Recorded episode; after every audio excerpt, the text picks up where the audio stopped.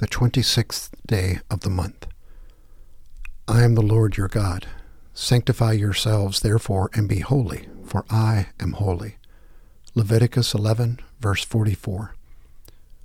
As he who called you is holy, be holy yourselves in all your conduct. 1 Peter 1, verse 15. Today we consider what it means to say that the church is holy.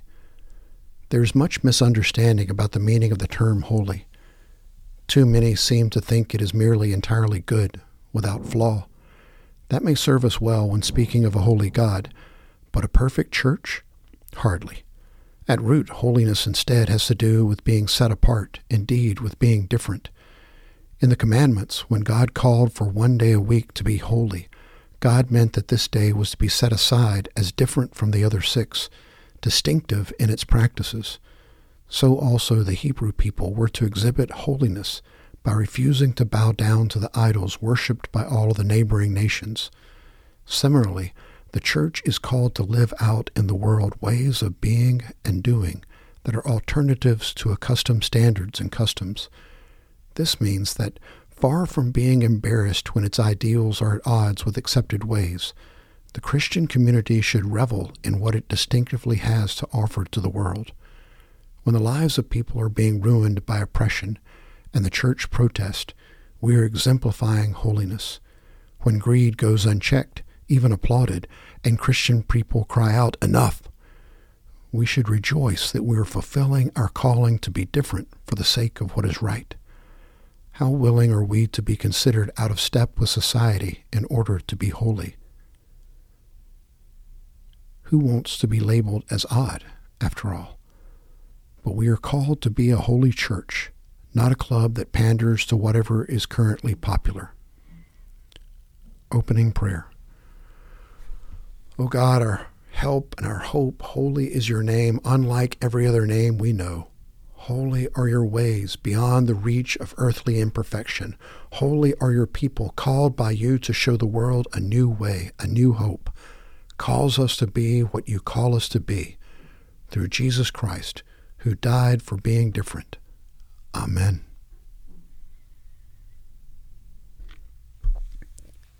Psalm 84, verses 8 through 12. God of the angel armies, listen. O God of Jacob, open your ears. I'm praying. Look at our shields glistening in the sun, our faces shining with gracious anointing.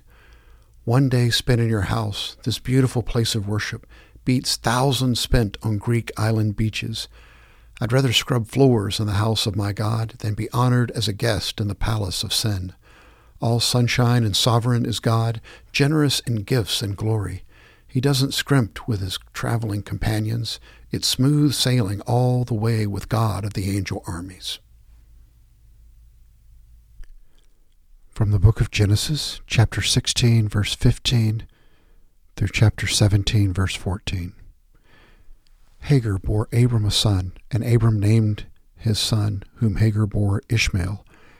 Abram was 86 years old when Hagar bore him Ishmael. When Abram was 99 years old, the Lord appeared to Abram and said to him, I am God Almighty. Walk before me and be blameless, and I will make my covenant between me and you, and will make you exceedingly numerous. Then Abram fell on his face, and God said to him, As for me, this is my covenant with you. You shall be the ancestor of a multitude of nations. No longer shall your name be made Abram, but your name shall be Abraham. For I have made you the ancestor of a multitude of nations. I will make you exceedingly fruitful, and I will make nations of you, and kings shall come from you. I will establish my covenant between me and you and your offspring after you throughout their generations for an everlasting covenant to be God to you and to your offspring after you. And I will give you and to your offspring after you the land where you are now an alien, all the land of Canaan, for a perpetual holding, and I will be their God. God said to Abram, As for you, you shall keep my covenant, you and your offspring after you throughout their generations. This is my covenant which you shall keep between me and you and your offspring after you. Every male among you shall be circumcised. You shall circumcise the flesh of your foreskins, and it shall be a sign of the covenant between me and you. Throughout your generations, every male among you shall be circumcised when he is eight days old, including the slave born in your house and the one bought with your money from any foreigner who is not one of your offspring. Both the slave born in your house and the one bought with your money must be circumcised. So shall my covenant be in your flesh, an everlasting covenant. Any uncircumcised male who is not circumcised in the flesh of his foreskin shall be cut off from his people. He has broken my covenant.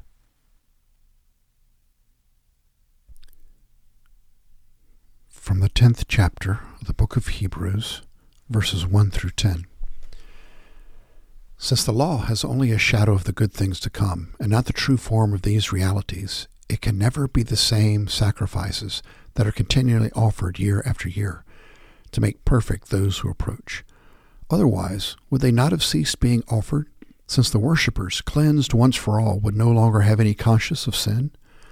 But in these sacrifices, there is a reminder of your sin year after year, for it is impossible for the blood of bulls and goats to take away this sin. Consequently, when Christ came into the world, he said, Sacrifices and offerings you have not desired, but a body you have prepared for me. In burnt offerings and sin offerings you have taken no pleasure. Then I said, See, I have come to do your will, O God. In the scroll of the book it is written of me.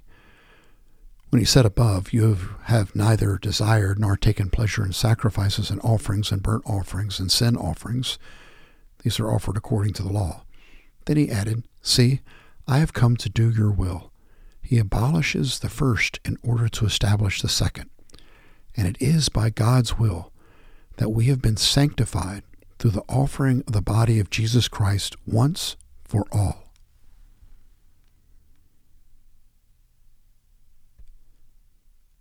From the Gospel of John, the fifth chapter, verses 30 through 47.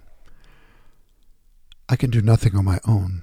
As I hear, I judge, and my judgment is just. I seek to do not my own will, but the will of him who sent me. If I testify about myself, my testimony is not true.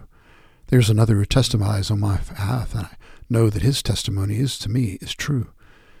You sent messengers to John, and he testified to the truth.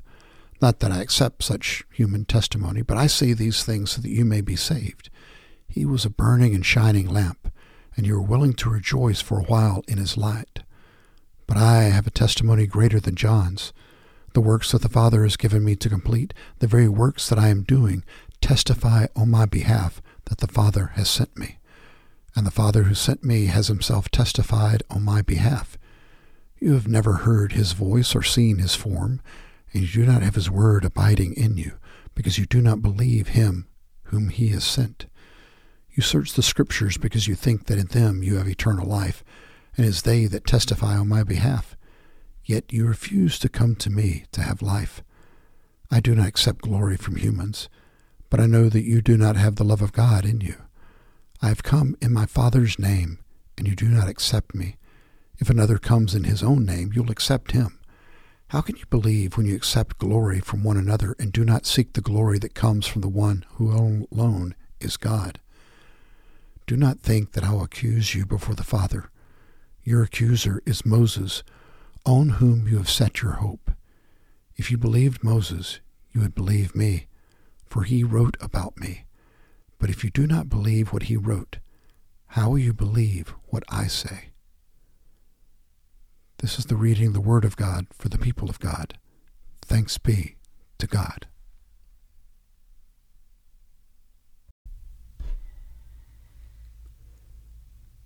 Thursday's prayer. God, your glory calls your people to adoration daily. Guide and inspire all who plan and who will take leadership in the worship of our congregation when again we gather in prayer on the Lord's Day. To musicians, lectors, preachers, and all others, give a full measure of your Holy Spirit, that they may glorify not themselves but you. Prepare my heart and the hearts of all your people to receive their ministries with joy and gratitude to you, and extravagant generosity toward others. This we pray through Christ, the risen one. Amen. An adaptation of the Lord's Prayer by Ani Gjika. Our Father, freely roaming in heaven, that place which seemed to be around the corner, upstairsward, when we were children, a place endlessly unraveling like a fugitive sleeve caught on barbed wire. We sing out your name these days to what still moves us, a sunlight exposed room, like the answer to a question that doesn't dare to be formed. Sand on the palms of children where sand belongs.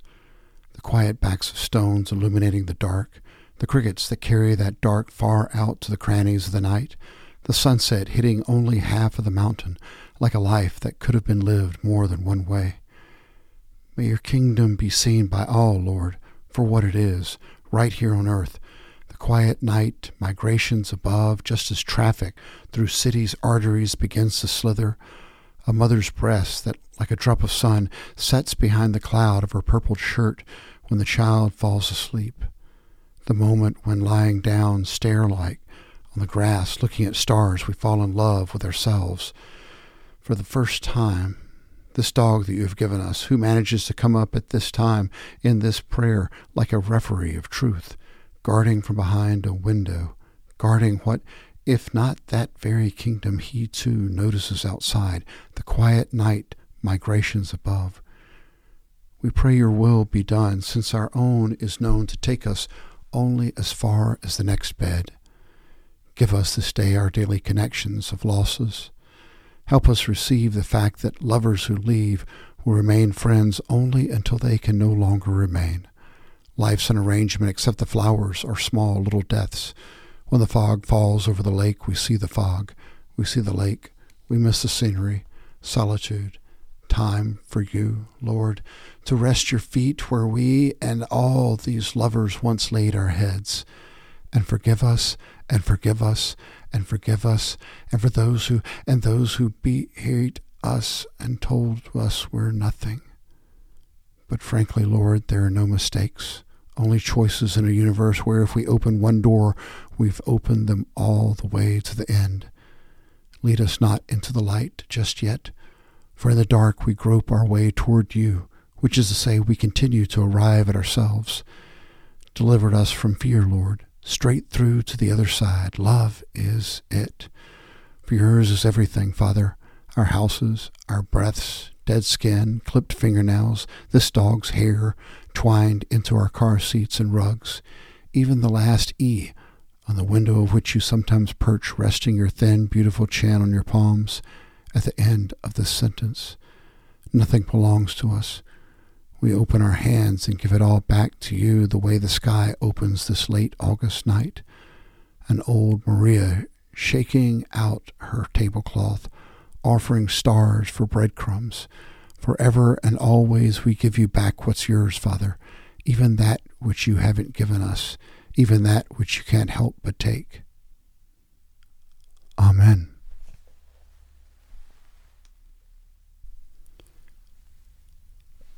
The Lord's Prayer, traditional text. Our Father, who art in heaven, hallowed be thy name. Thy kingdom come, thy will be done on earth as it is in heaven.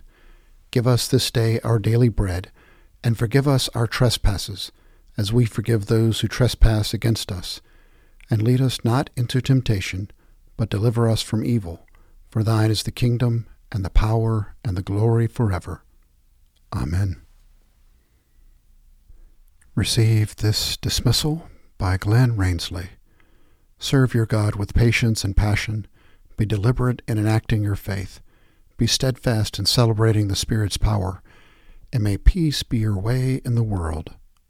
Amen.